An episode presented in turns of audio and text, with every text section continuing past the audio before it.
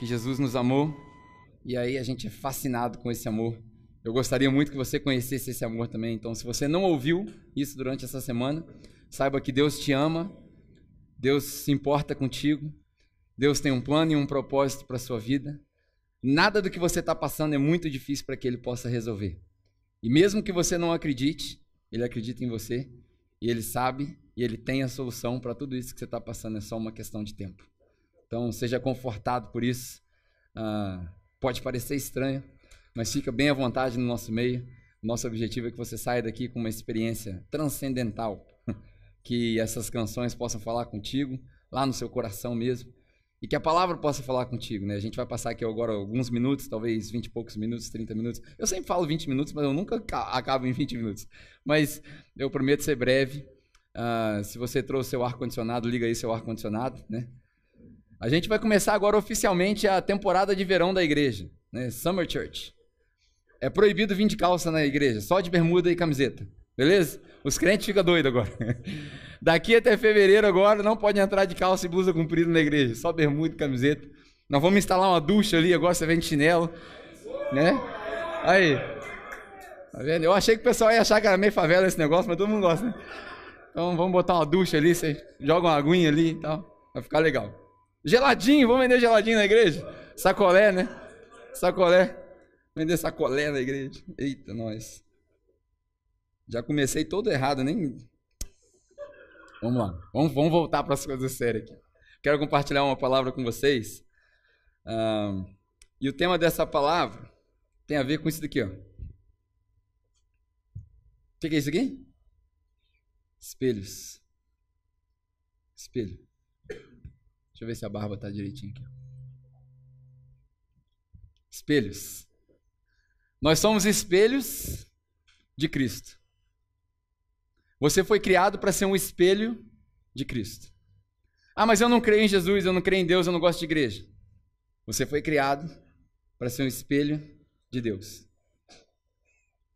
Daquilo que a gente conhece, da palavra, daquilo que está escrito nesse livro, né, que a gente chama de Bíblia, aqui diz que nós fomos criados à imagem e à semelhança de Deus.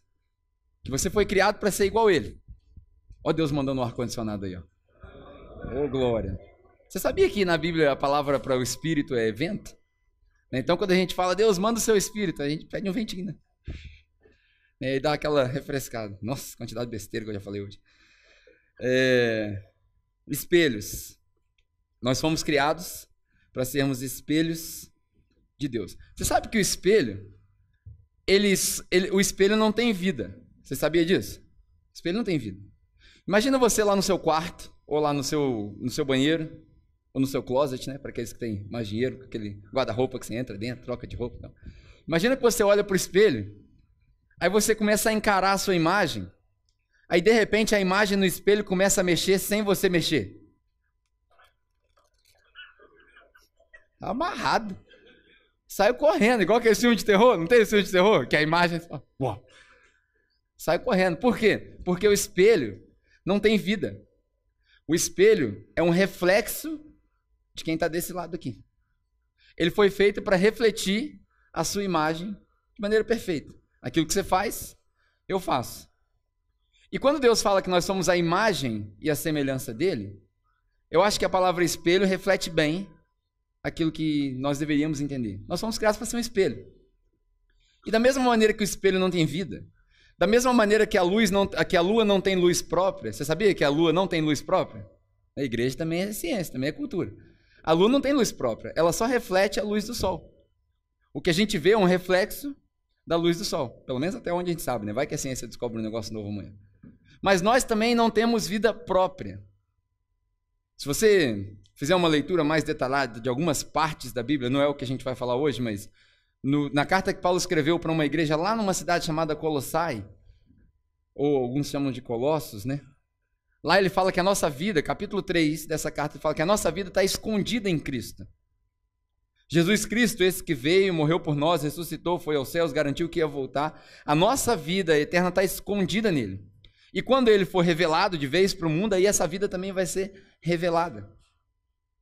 Se você acompanhar outras leituras, outros contextos, outras falas que várias pessoas têm na Bíblia, Paulo, um deles, Ele fala, por exemplo, um versículo muito famoso, que já não sou eu mais quem vivo, mas é Cristo que vive em mim. O que, que significa isso? Que a minha vida acabou e a vida agora que Jesus me trouxe é a vida que eu devo viver. É Cristo que vive em mim. É um espelho perfeito. E aí, olha que interessante. Se você. Deixa eu pegar aqui sem dar microfonia. Imagina que você vai olhar no espelho, e aí você chega no espelho, o espelho está todo sujo, assim, ó. E essa caneta aqui não sujou, falhou meu plano. Por isso que a gente tem que ensaiar as coisas da mensagem. Era para sujar isso aqui, entendeu? Mas imagina que você vai olhar no espelho e está tudo sujo. Um espelho sujo não transmite uma imagem perfeita. Está conseguindo entender o que eu estou falando? Um espelho sujo não transmite uma imagem perfeita.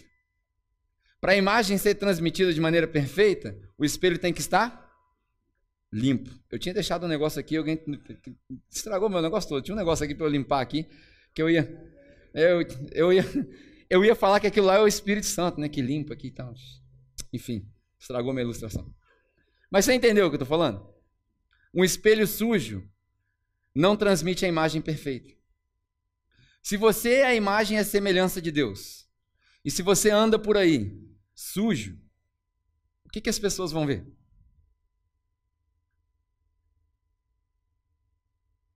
Mas se você é a imagem e a semelhança de Deus, e você cuida, e eu não estou dizendo para você ser legalista, eu não estou dizendo para você se tornar um extremo religioso, mas eu estou dizendo para você viver uma vida que condiz com aquilo que Deus falou que você é. As pessoas vão ver Jesus. Durante essa semana eu estava estudando e eu estava pensando. Essa, essa mensagem de um espelho falou comigo há muito tempo e eu, e eu queria compartilhar isso com vocês, mas eu não conseguia encontrar um versículo específico que falava de espelho. E aí eu achei o mais próximo, tá na primeira carta que Paulo escreveu aos Coríntios. Se você tiver Bíblia contigo, você pode abrir, é um versículo bem curto. Primeira carta que Paulo escreveu aos Coríntios, no capítulo 11, versículo 1. É um versículo muito famoso, é bem provável que você não precisa nem abrir a Bíblia. Se a sua Bíblia é digital, né, você pode ligar a sua Bíblia. Inclusive, eu queria te encorajar, enquanto a gente abre, a fazer o seguinte. Quando a gente estiver nas nossas reuniões, eu sei que não dá para fazer isso com todo mundo, mas se você puder, agora já passou a minha ilustração, mas eu agradeço. Ó, vamos, não, vamos fazer a ilustração, né? Já que nós estamos aqui, vamos fazer a ilustração. O espelho está sujo. E aí você precisa limpar. E o Espírito Santo. Por isso que a palavra fala que Jesus nos lavou. Pegando? Hoje eu tô espiritual pra caramba. Vocês, vocês não estão percebendo que vocês são carnais. Né? Ó, ó, ó o Espírito Santo. Aí o Espírito Santo vem e faz assim, ó. Ó que delícia. Sai limpinho. E aí você vê a sua. No começo, olha que interessante. No começo, parece que está embaçado. Que as pessoas estão vendo aquela mistura toda. Mas depois, você vê limpinho. Né?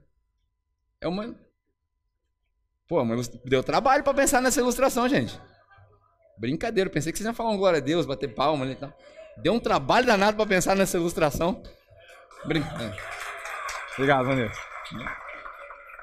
Se não fosse a Vanessa, eu tive que trazer o espelho de casa, né? Mas tá bom, valeu a pena. Enfim, onde que eu estava? 1 Coríntios, capítulo 11, versículo 1. Paulo diz o seguinte: Sejam meus imitadores. Como? Como eu sou de Cristo. Olha a responsabilidade. Sejam meus imitadores, como eu sou imitador de Cristo.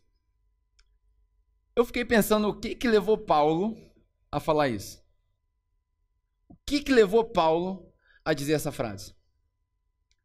Na semana passada eu estava num retiro espiritual com alguns jovens pastores. E aí o cara que era responsável pelo retiro, ele estava contando uma história, ele já tem seus setenta e poucos, de quando ele era jovem. Ele participava de uma banda e aí eles tinham, estavam tendo um ensaio, eles iam ter uma apresentação em alguma outra igreja. E aí, sabe aquele momento do ensaio que a gente é jovem, a gente se empolga, a gente ora, e aí o Espírito vem e tal. E aí depois disso eles estavam conversando, fazendo uma devocional, falando de coisa de jovem, né, namorado com menina e tal, papá. daí tocaram no assunto de masturbação lá. E aí o, aquele senhor que era missionário, né, tinha, tinha um missionário na igreja que tinha vindo da África e tal, o herói dos crentes, sabe o herói dos crentes? Missionário na África, que abandonou tudo. Todo mundo queria ser igual o cara. Daí, de repente, ele sai da sala do pastor e vê a galera orando e pega um pouquinho da conversa. O que, que vocês estão falando aí? Tipo Jesus quando encontra com os caras na estrada. Quem lembra dessa passagem aqui? Os caras estavam indo para um determinado lugar, Jesus encontra com eles na estrada de Emaús. O que vocês estão falando aí? E aí o cara fala: O que vocês estão falando? ah, a gente estava falando né, de namorada e de masturbação e se pode, se não pode. Aí a frase do, do ancião foi o seguinte: Mas vocês estão nessa ainda? Tipo como, vocês ainda estão falando disso ainda? Vocês não entenderam nada. Vocês estão muito atrás do que era para estar. Tá. Eu acho que Paulo, quando ele falou, sejam meus imitadores, como eu sou de Cristo, eu acho que o tom por trás daquilo era assim, gente, vocês ainda estão nessa aí ainda? Vocês ainda estão com problema de imoralidade, de caráter, de doutrina? ainda? Num pedaço dessas cartas, Paulo fala assim: Eu tive que falar para vocês como se vocês fossem crianças ainda, porque vocês não estão preparados para receber um alimento sólido. Ainda estão nessa ainda. E hoje o meu objetivo, sem soberba nenhuma, é, é meio que colocar essa pergunta para vocês. Vocês ainda estão nessa ainda? Esse é o meu objetivo de hoje. Será que a gente vai ficar nesse básico aí até quando? Quando é que a gente vai evoluir? Quando é que a gente vai transcender um pouco mais? Quando é que as nossas experiências com Deus vão ultrapassar o nível da explicação?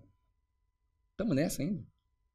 Foi a pergunta que ele fez, eu acredito que Paulo é, mais ou menos quis dizer isso. E aí ele. O que me chama a atenção é que na busca desse versículo, sejam meus imitadores, como eu sou de Cristo, sejam espelhos de Cristo.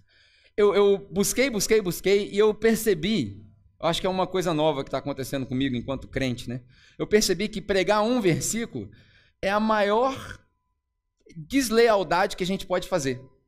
Tanto com você que ouve, quanto comigo que prego, e quanto com o texto. Porque a gente pegar um versículo separado e falar, sejam meus imitadores, é, é muito fraco, é muito raso a gente basear uma pregação inteira em cima de um versículo só. Isso é uma prática que a gente tem há milhares de anos na igreja. Por quê? Você, por um acaso, quando alguém te manda uma mensagem no WhatsApp de 3 minutos, você escuta 10 segundos e já entendeu a mensagem? Tem como fazer isso? Não tem como. Você precisa ouvir a mensagem inteira. Quando Paulo escreve aos Coríntios, você precisa ouvir a mensagem inteira. Tanto que nessa carta aqui, ele, se você fizer um estudo bem aprofundado da carta dos Coríntios, você vai ver que ela tem, ela tem vários padrões. Do capítulo 1 até o capítulo 4, ele é muito igual ao capítulo 5 ao capítulo 10. É como se Paulo repetisse as mesmas coisas. Fala dos mesmos problemas. Apresenta as mesmas soluções. E aí ele termina com o capítulo 11, que é a conclusão, e logo no capítulo 13 ele mostra o texto, talvez o texto mais famoso da Bíblia. Ainda que eu falasse a língua dos homens e dos anjos, se eu não tivesse amor, eu nada seria. Eu seria como um sino que ressoa sem objetivo nenhum. Ainda que eu entregasse o meu corpo para a morte, sem amor eu nada seria. Ainda que eu entregasse tudo que eu tivesse, o meu corpo para ser queimado, que eu detivesse toda a sabedoria do mundo, sem amor, eu nada seria. A carta que ele escreve, ela dá uma volta e fala a mesma coisa. Então, pregar um versículo sem, sem o texto inteiro, sem o contexto dele, é um crime. E aí eu decidi que a partir de agora, pelo menos eu, não precisa ser todo mundo, mas pelo menos eu vou tentar, quando eu trouxer as mensagens que eu trouxer, eu vou tentar falar para você de o que ele quer dizer com isso tudo, não só com esse versículo. Porque um versículo sem texto é, é como fazer um pudim sem leite condensado. Até sai, mas não vai ficar bom. Vai, vai faltar um pedaço. Certo ou não? Vai faltar alguma coisa. Para você entender melhor, porque eu sei que aqui tem um monte de gente que vai lembrar disso agora, eu trouxe um negocinho para você é, pegar a ideia. Um versículo sem texto, ele é mais ou menos igual isso daqui, ó. Escuta para você ver. Espiritual, presta atenção.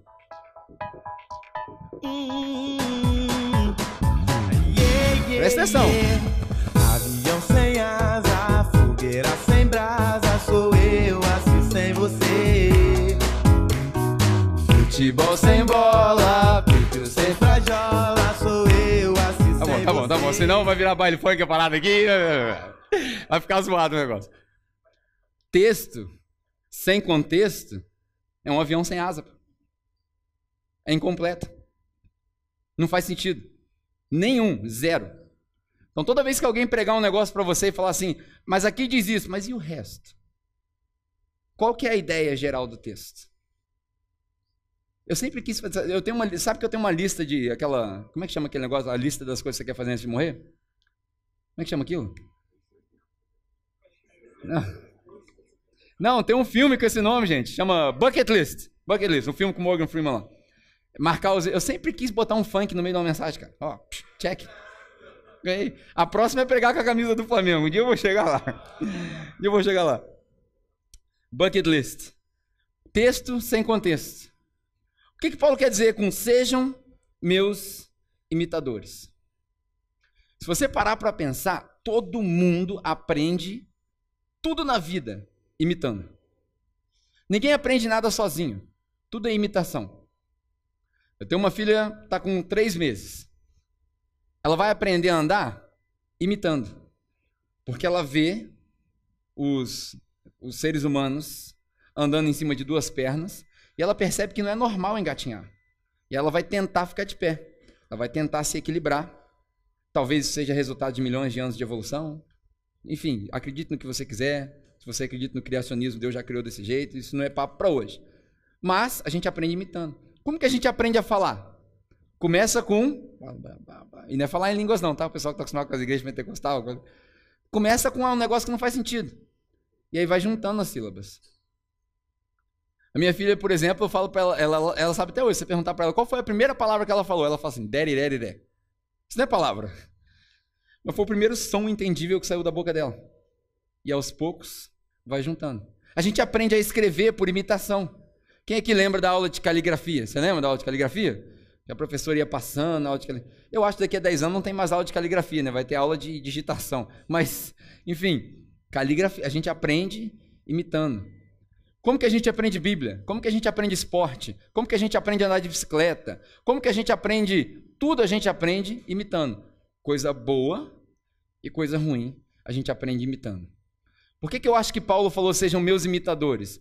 Porque, na minha opinião, e aí é, você pode discordar, mas na minha opinião, o povo da cidade de Corinto, aqueles que se chamavam de crentes, que colocaram a fé em Jesus, estavam imitando outras pessoas. Eles estavam começando a olhar para outro padrão. E estavam começando a imitar coisas que não, não eram coerentes com o ser cristão. Por exemplo, Paulo fala num determinado pedaço dessa carta que ele fala assim: Eu não acredito que tem esse tipo de imoralidade no meio de vocês. Um tipo de imoralidade que nem no meio dos pagãos é aceitável. E vocês estão praticando essas coisas. A ponto de alguém é, se envolver sexualmente com a esposa do próprio pai. E aí, se era mãe, se era madrasta, se era outra esposa, porque eles tinham várias também, era uma bagunça nada, não sei. Mas era um negócio horrendo. Porque não cabia. Por quê? Porque o chamado de Deus é que o homem se una à sua esposa no singular e se tornem uma carne só. E eles estavam cometendo coisas que não eram coerentes com aquilo que era o chamado deles. Então eu acredito que Paulo diz: sejam meus imitadores, porque eles estavam imitando outras pessoas, porque todo mundo imita alguém. Você pode falar assim: ah, eu sou super original. Já dizia o Chacrinha: nada se cria, tudo se copia. A única pessoa que criou as coisas do zero foi Deus. De lá para cá, tudo é cópia, tudo é evolução, tudo é desenvolvimento. Então eu acho que Paulo estava preocupado com o fato de que eles estavam imitando outras pessoas. E ele diz o seguinte: sejam meus imitadores. Isso aí dá papo para a gente falar o ano inteiro. Se a gente resolvesse fazer um estudo bíblico, a gente ficava o ano inteiro falando sobre isso. Mas eu quero colocar três, só três áreas, bem rápido, que eu acho que Paulo podia demonstrar com a vida dele. Paulo, esse cara que escreveu a maior parte da Bíblia que a gente tem, eu acho que ele podia mostrar com a vida dele. Quando ele fala assim, ó, sejam espelhos de Cristo, igual eu, sou espelho de Cristo. Eu sou um espelho. Quando vocês olham para mim, tanto que ele termina essa carta dizendo isso, tudo que vocês ouviram, não é essa outra carta que a gente vai passar por ela, tudo que vocês ouviram, tudo que vocês viram, tudo que vocês perceberam em mim, põe em prática. A gente vai falar sobre isso, mas quando Paulo fala assim, ó, seja um espelho, eu acho que pelo menos três áreas eram óbvias. A primeira delas é a gente precisa ser um espelho de Cristo na nossa conduta. Por que, que o mundo tem ojeriza de igreja hoje? Porque o crente está com o filme queimado. Antigamente, quando a gente fazia negócios com os crentes, Quando o cara chegava na quitanda, na mercearia para pegar fiado, se ele soubesse que o cara era crente da igreja tal, mano, pode levar. Paga quando você quiser. Porque eu sei que vai pagar.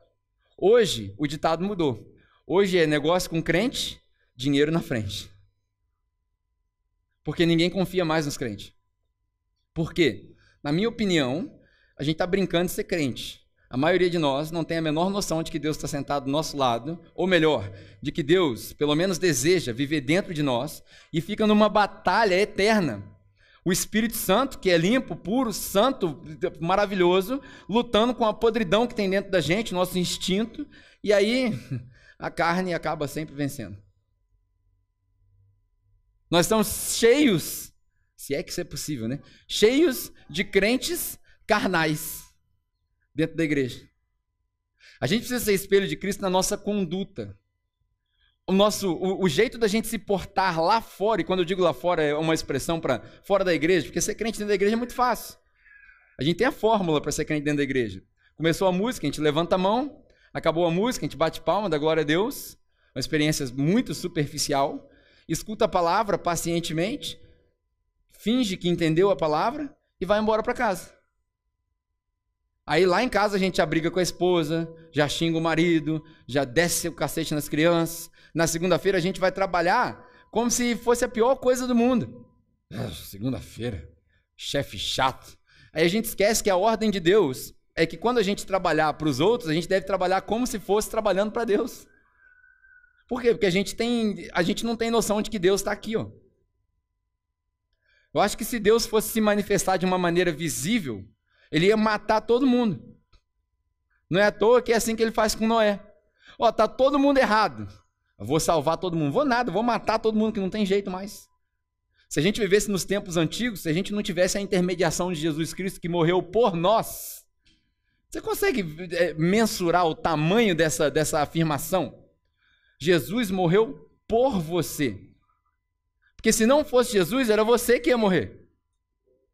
Porque Deus ia olhar para você e falar assim: um monte de esterco. Tem nada que presta aqui em você. Nada, nada, nada. Tem nada que presta em mim. Aí Deus ia olhar e falar assim: o que, que eu vou fazer com esse material aí? Que eu criei bom. A minha intenção era boa. Eu criei a minha imagem e semelhança. Mas eu dei tanto poder para esses caras que eles deturparam as coisas agora eu olho para eles.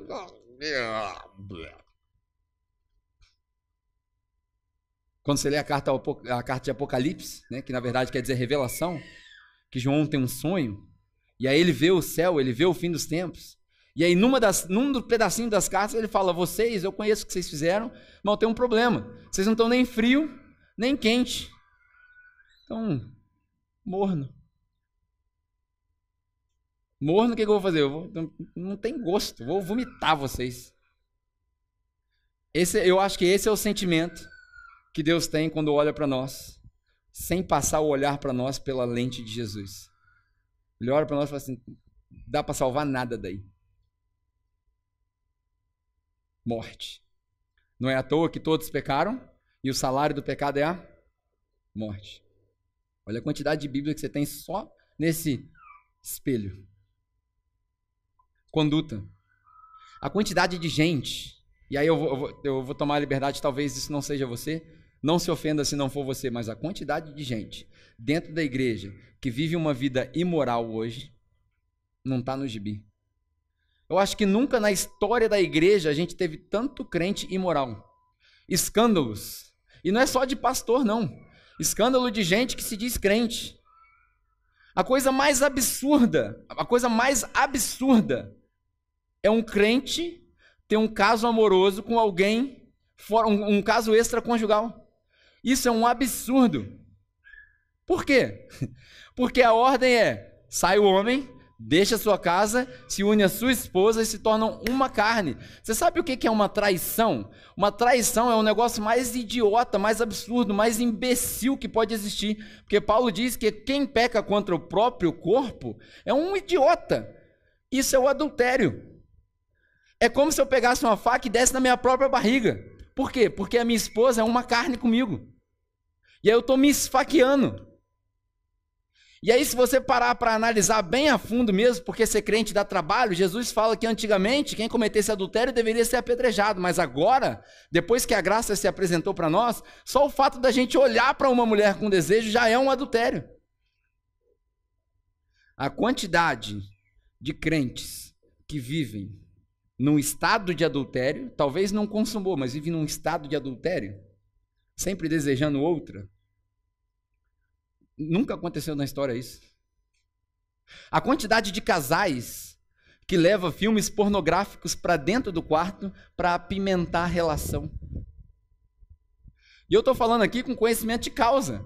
Eu não estou falando, eu não tô falando de achismo. Eu estou falando aqui porque eu conheço e eu vi e eu, eu, eu recebo pessoas que vêm falar comigo e falam assim: eu tenho um problema com pornografia. E a gente não tem a ideia da gravidade que é pornografia. É, a pornografia é a mesma coisa que escravidão. Antigamente a gente escravizava os negros e a gente vendia os negros como uma matéria. Ó, isso daqui vai te servir para alguma coisa. É a mesma coisa que a gente faz com pornografia, porque aquela mulher e aquele homem lá, eles são objetos de desejo. Nós estamos olhando para a criação de Deus e eu estou falando para a criação de Deus, você é nada mais do que um objeto para mim. E aí eu trago aquilo para dentro do meu quarto, numa luxúria, numa lascívia gigantesca, e eu deixo de desejar a minha esposa e passo a desejar a televisão. Eu deixo de, de me satisfazer com uma relação sexual saudável, eu e minha esposa, soco, pulo e grito dentro do, dentro do quarto, tiro porrada de bomba. E, e aí eu passo a desejar aquele negócio sem graça lá, um, um troço 2D, 2D, não é nem 3D.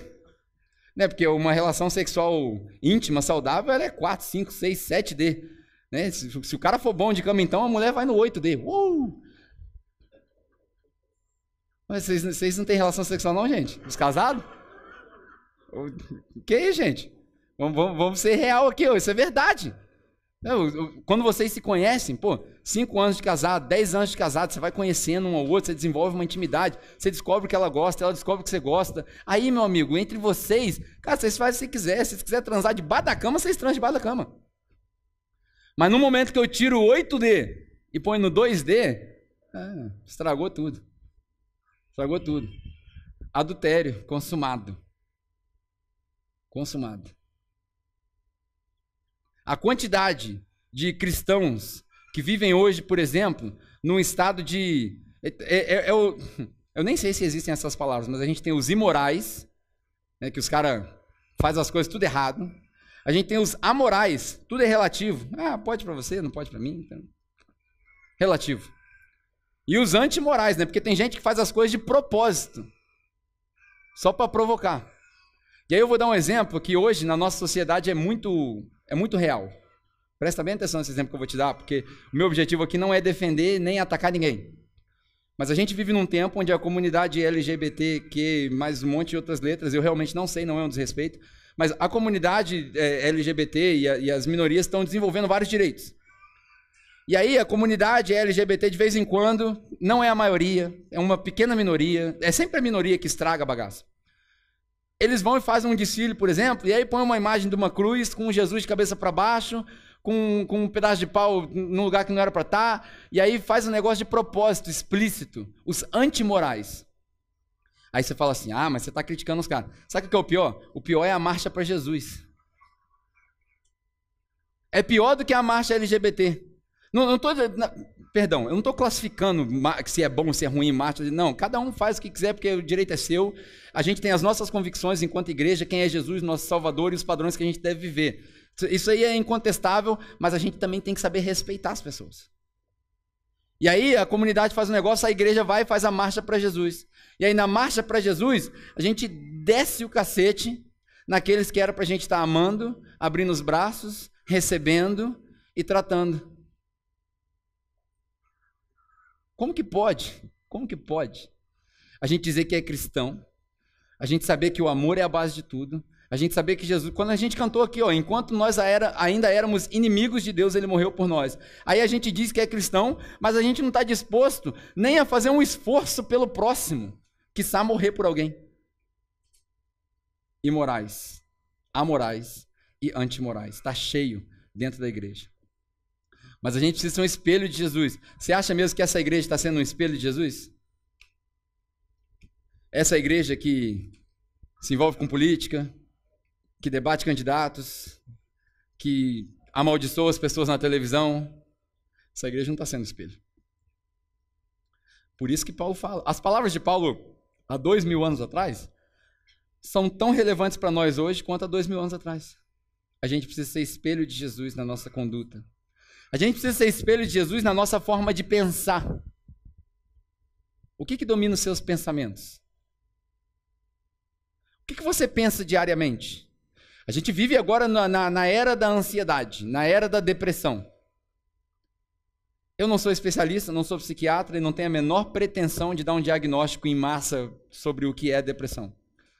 Mas, na minha singela opinião, parte a parte espiritual, porque nem tudo é espiritual, mas a parte espiritual de uma crise de depressão ou de ansiedade é porque a gente está pensando nas coisas erradas.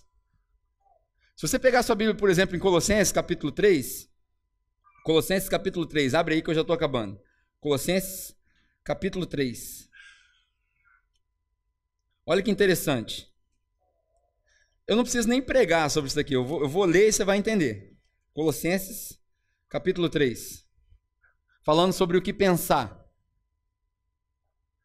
Portanto, já que vocês ressuscitaram com Cristo, procurem as coisas que são do alto, onde Cristo está sentado à direita de Deus. Mantenham o pensamento nas coisas do alto e não nas coisas terrenas.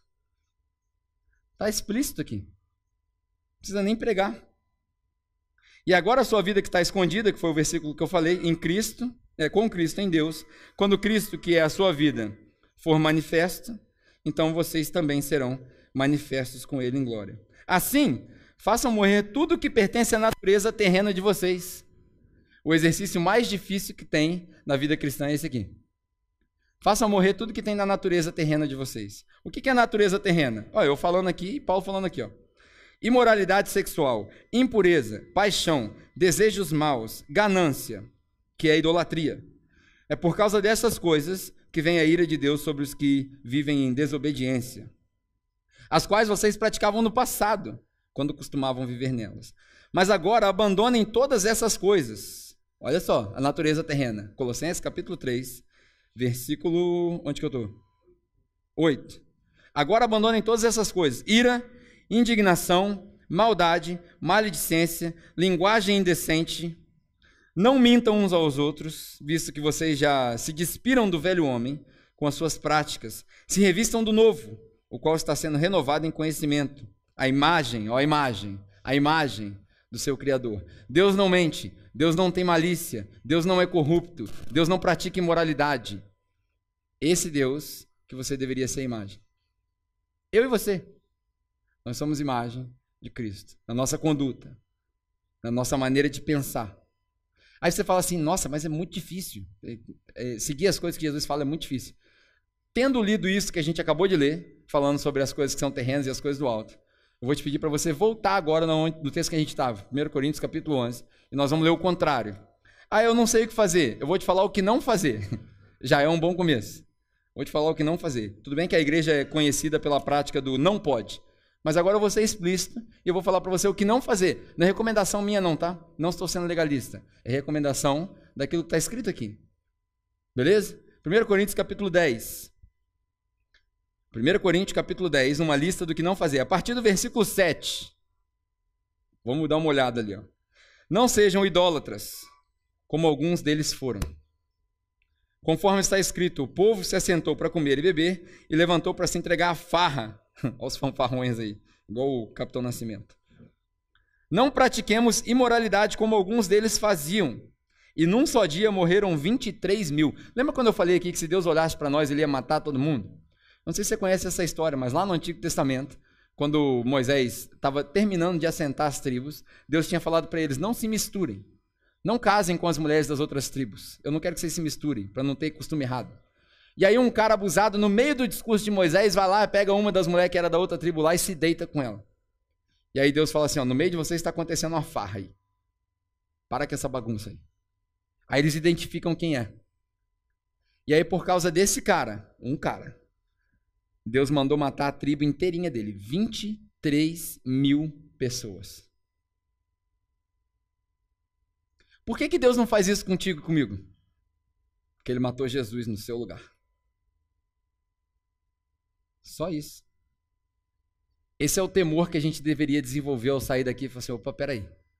Estou indo à igreja, é, é, nós vamos fazer um culto lá, um louvor e tal. Peraí, deixa eu, deixa eu pensar bem. Não estou dizendo que você tem que estar tá apto para adorar a Deus, porque ninguém está, nem eu.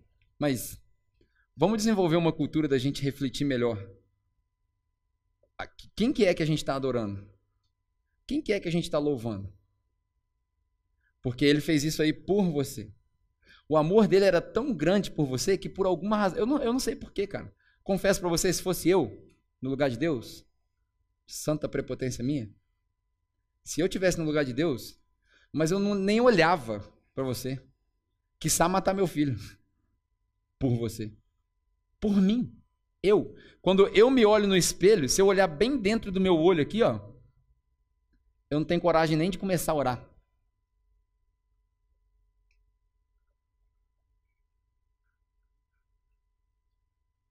Não tenho nem coragem de começar a orar. Esse é o padrão. O que não fazer? Está aqui, 1 Coríntios capítulo 10. Não sejam idólatras. Ah, mas eu não sou católico mais. O pessoal confunde aqui idólatra com catolicismo, com banda, com candomblé. Isso daí seria o menor dos nossos problemas se fosse isso.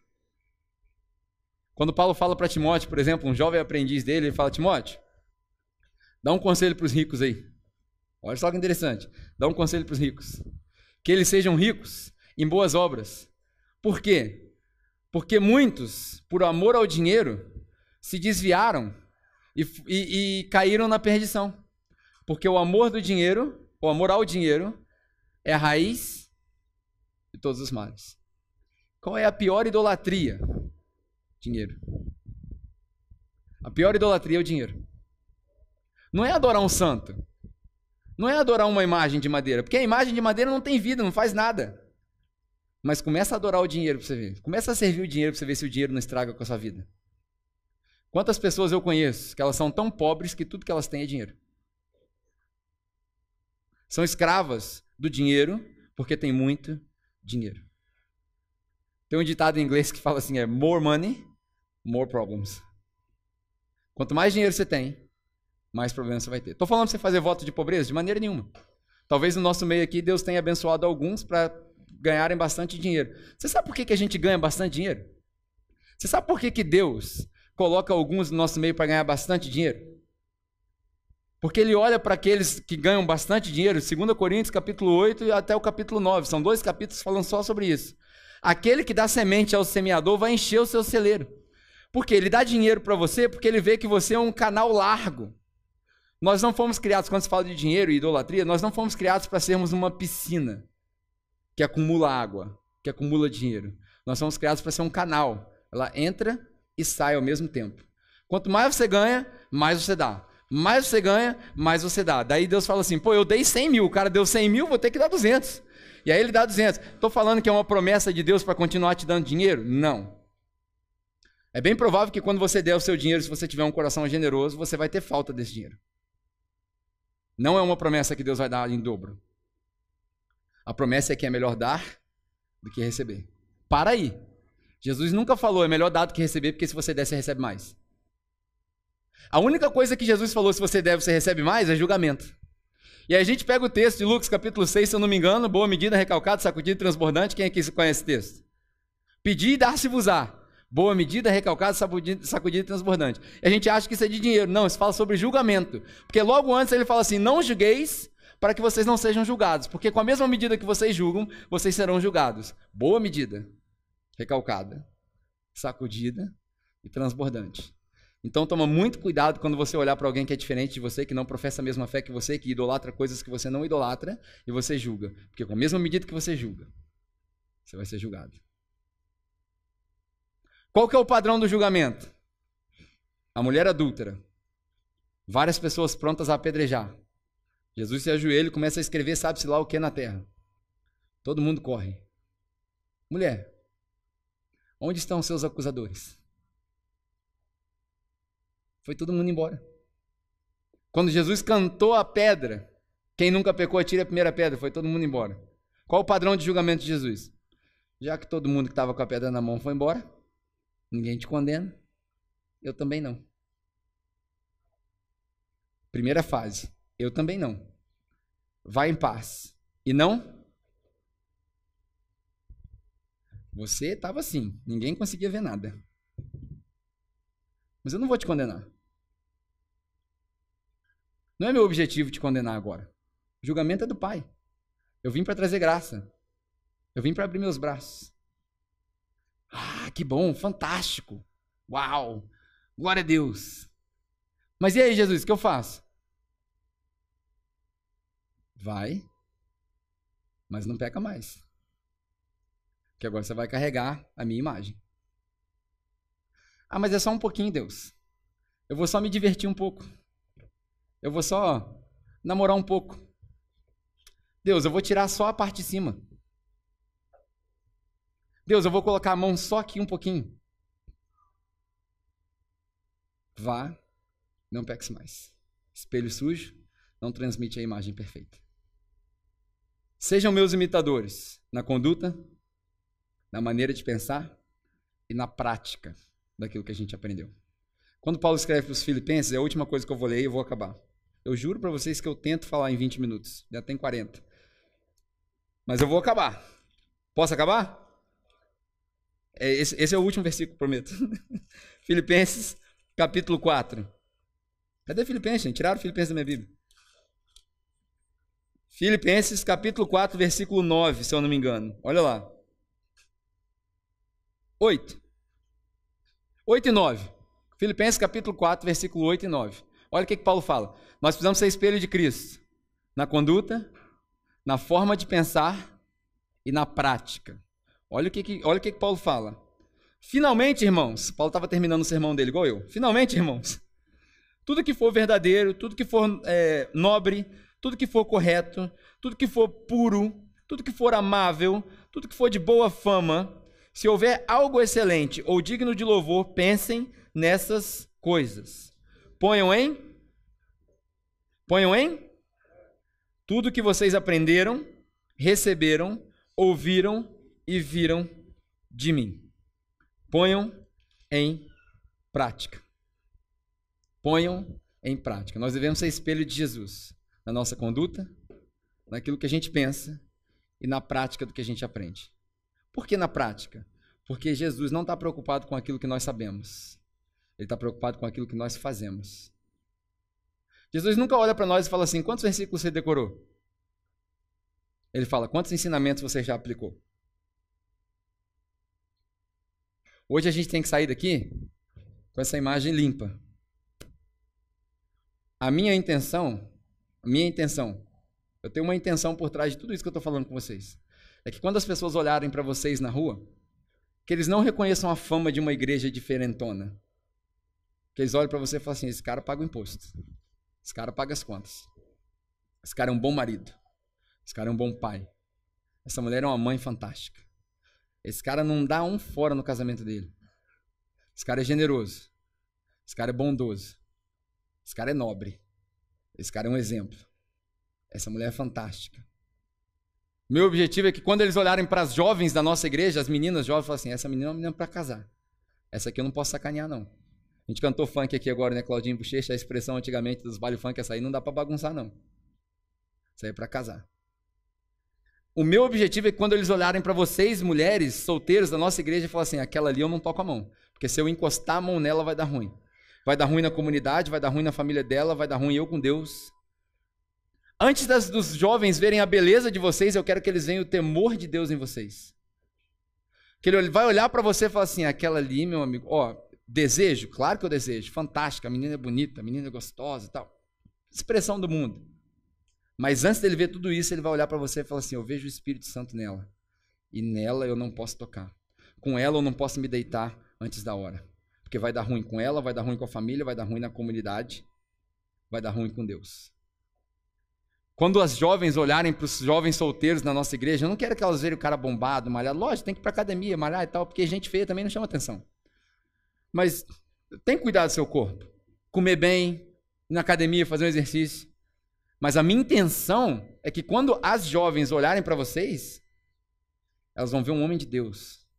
Esse cara é trabalhador, esse cara paga as contas, esse cara não vai me deixar no, no frio. Esse cara não vai me abandonar. Esse cara não vai me trocar. Esse cara tem honra. Esse cara fala e ele faz. Antes dele vir falar comigo, ele veio falar com meu pai. Esse é o meu objetivo. Nossa, antiquadão, ultrapassado e tal. Quando você tiver filho e filha, você vai saber o que eu estou falando. Meu objetivo é que a gente seja uma comunidade assim, honrável, louvável. Eu ouso dizer, porque as pessoas acham que eu não sou desses crentes pentecostais, então, mas eu ouso dizer que na hora que a gente fechar essas paredes aqui, que a nossa igreja continue sendo esse lugar com essa essência que recebe todo mundo. Mas quando a galera passar da porta, sente aquele calafrio, senhor. E não é do ar-condicionado, não. Aquele calafrio. Hum, aqui eu entrei num lugar diferente. E não é uma parada mecânica só de ver os crentes ajoelhados no chão, não. É de sentir e falar assim, ó, na hora que o cara subir para orar, já falou a mensagem, já deu a revelação, acabou, não precisa de pregar mais. Essa é a igreja que eu gostaria de construir. Mas para essa igreja acontecer, a gente tem que ser um espelho. E um espelho limpo. A minha oração para você é que você seja um espelho e um espelho limpo. Amém? Vamos orar?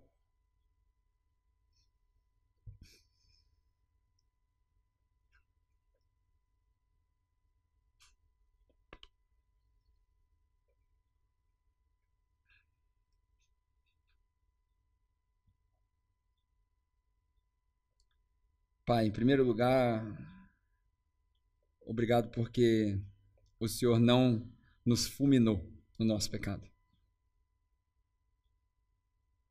Obrigado, Pai, porque o seu filho Jesus se colocou na frente.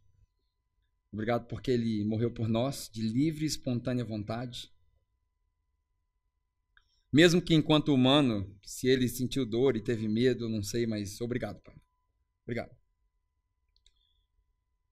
Obrigado que porque por causa disso a gente pode falar com o Senhor. Obrigado, Pai. Obrigado porque o Senhor nos salvou. Obrigado porque o Senhor teve a ousadia de colocar sobre nós a responsabilidade de te representar nesse mundo. Com maravilhosa graça e ao mesmo tempo com alta responsabilidade é essa. Eu confesso, Pai, que eu te agradeço sem nem saber se eu devia agradecer. Porque, pelo menos no meu entendimento falho, eu não tenho a menor condição de carregar esse espelho, de ser esse espelho. Mas eu insisto em te agradecer, crendo que o Senhor é um Deus de graça, um Deus de misericórdia. Que o Senhor teve misericórdia de nós para nos alcançar. Obrigado, Pai. Pai, eu te peço que, à medida do possível, óbvio, que o Senhor possa nos dar um coração novo, um coração cheio do seu espírito. No nosso meio aqui, Pai, se há alguém que ainda não se rendeu ao chamado do seu Filho Jesus Cristo, se há alguém que não se converteu dos seus pecados ainda, se há alguém que não abandonou as práticas do velho homem, do velho mundo e se rendeu aos pés de Jesus, Pai, eu te peço, no nome dele, que o Senhor se apresente para eles. Para quem precisa de amor, que o Senhor se apresente com amor. Para quem precisa de graça, que o Senhor se apresente com graça. Para aqueles que precisam de, um de um terrorzinho básico, que o Senhor se apresente de maneira aterrorizante. Mas, Pai, não deixe que no nosso meio nós sejamos mornos. Pelo menos na nossa igreja. A minha oração é que o Senhor mantenha as portas abertas deste local para que as pessoas que não são crentes possam sentir a vontade aqui. Mas para aqueles que são tocados, Pai, diariamente, com o ouvir da Sua palavra, com o exercício de cantar essas canções, com as orações que nós fazemos, Pai, não deixa que a gente saia daqui o mesmo. Converte os nossos corações. Que o diabo não tenha mais influência na nossa vida que as práticas do velho homem sejam abandonadas, mortificadas, enterradas a sete palmos de distância do chão e que nós possamos pensar nas coisas do alto. Por último, Pai, nós precisamos da Sua ajuda. Nós não somos nada sem o Senhor, nós não somos nada sem o Seu Filho Jesus, e nada disso que nós falamos aqui faz sentido se não for o Senhor quem inicia tudo isso. Pai, o Senhor começou uma obra em nós, sabemos que o Senhor é fiel para terminá-la. Mas nesse meio tempo, que nós sejamos uma estrutura sólida, pilares sólidos da sua igreja nessa cidade e que nós sirvamos de bênção para aqueles que não são crentes e para aqueles que já se dizem crentes e talvez estejam vivendo uma vida falsa. Usa a nossa igreja como referência, talvez? Não sei. Usa aquilo que nós falamos aqui para a honra e glória do seu nome. Nada para nós. Que nós não tenhamos nomes aqui, nem primeiro nem último nome mas que só o seu nome seja exaltado, só a sua mensagem seja pregada, só a sua cruz seja exaltada. No nome do seu filho Jesus. Amém.